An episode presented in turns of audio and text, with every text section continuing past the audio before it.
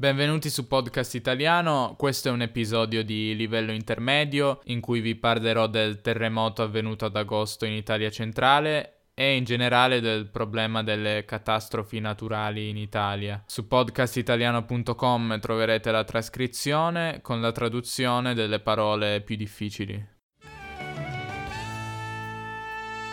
Come forse saprete, il 24 agosto 2016 c'è stato un forte terremoto nel centro Italia, nella cosiddetta Valle del Tronto, al confine tra Lazio, Marche, Umbria e Abruzzo. Tre sono i comuni che hanno subito danni ingenti Accumoli Amatrice, famosa per il famoso sugo alla matriciana conosciuto in tutto il mondo, e Arcuata del Tronto. Le scosse sono state numerose e l'attività sismica non è ancora conclusa del tutto. Infatti oggi 16 ottobre c'è stata un'ulteriore scossa di magnitudo 4,1 ma la scossa principale è avvenuta appunto il 24 agosto alle 3 di notte 36 minuti e 32 secondi, con una magnitudo di circa 6 gradi della scala Richter. Le vittime sono state 298 e i feriti 388. Gravi sono inoltre i danni al patrimonio culturale locale come chiese ed edifici.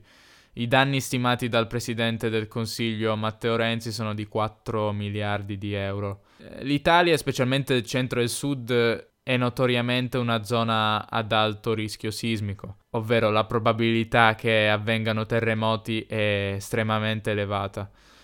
Tra i paesi europei, infatti, l'Italia è quello storicamente più colpito da sismi, che in diverse occasioni sono stati distruttrici. Uno dei più famosi negli ultimi anni è stato quello che ha colpito e devastato l'Aquila in Abruzzo nel 2009 causando ben 309 morti. Nel 1980 il famoso terremoto dell'Irpinia causò quasi 300 morti e se torniamo indietro di circa un secolo, nel 1908, il terremoto di Messina fu la più grande catastrofe naturale di cui si ha memoria in Europa per numero di vittime, circa 100.000, forse di più.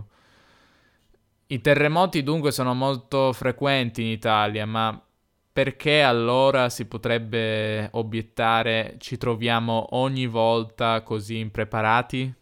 Perché terremoti di 6 gradi di magnitudo che in Giappone non provocherebbero nemmeno una vittima, in Italia ne causano centinaia? È una questione difficile. Uno dei problemi principali che rendono i terremoti in Italia così pericolosi è la grande ricchezza di edifici storici di antica costruzione. L'Italia ha un patrimonio culturale e artistico gigantesco è il paese che ha il numero maggiore di siti storici inseriti nella lista dell'UNESCO e comuni come quelli colpiti dal sisma dello scorso agosto non hanno edifici moderni costruiti secondo le moderne tecnologie antisismiche. È per questo che spesso subiscono danni ingenti quando capitano terremoti di questo tipo. Ristrutturare un così grande numero di edifici antichi non a norma comporterebbe un costo, secondo alcuni, non sostenibile per le casse dello Stato. Dall'altro lato, però, i terremoti in Italia sono una realtà tristemente nota e se non si trova una soluzione, periodicamente ci toccherà assistere a tragedie di questo tipo. Ma non sono solamente i terremoti a causare problemi al nostro paese, le alluvioni e inondazioni che si verificano puntualmente ogni anno con l'arrivo dell'inverno e della pioggia, soprattutto in regioni come Liguria, Toscana, Emilia-Romagna, sono una piaga dell'Italia. È un dato di fatto che la nostra penisola sia spesso colpita da catastrofi naturali, come è un dato di fatto che non si sia fatto abbastanza in passato al fine di prevenirne e limitarne i danni. A mio parere però è necessario intervenire in maniera sistematica e soprattutto avere memoria storica.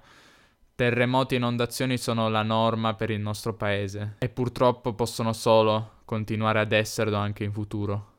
Grazie per aver ascoltato l'episodio.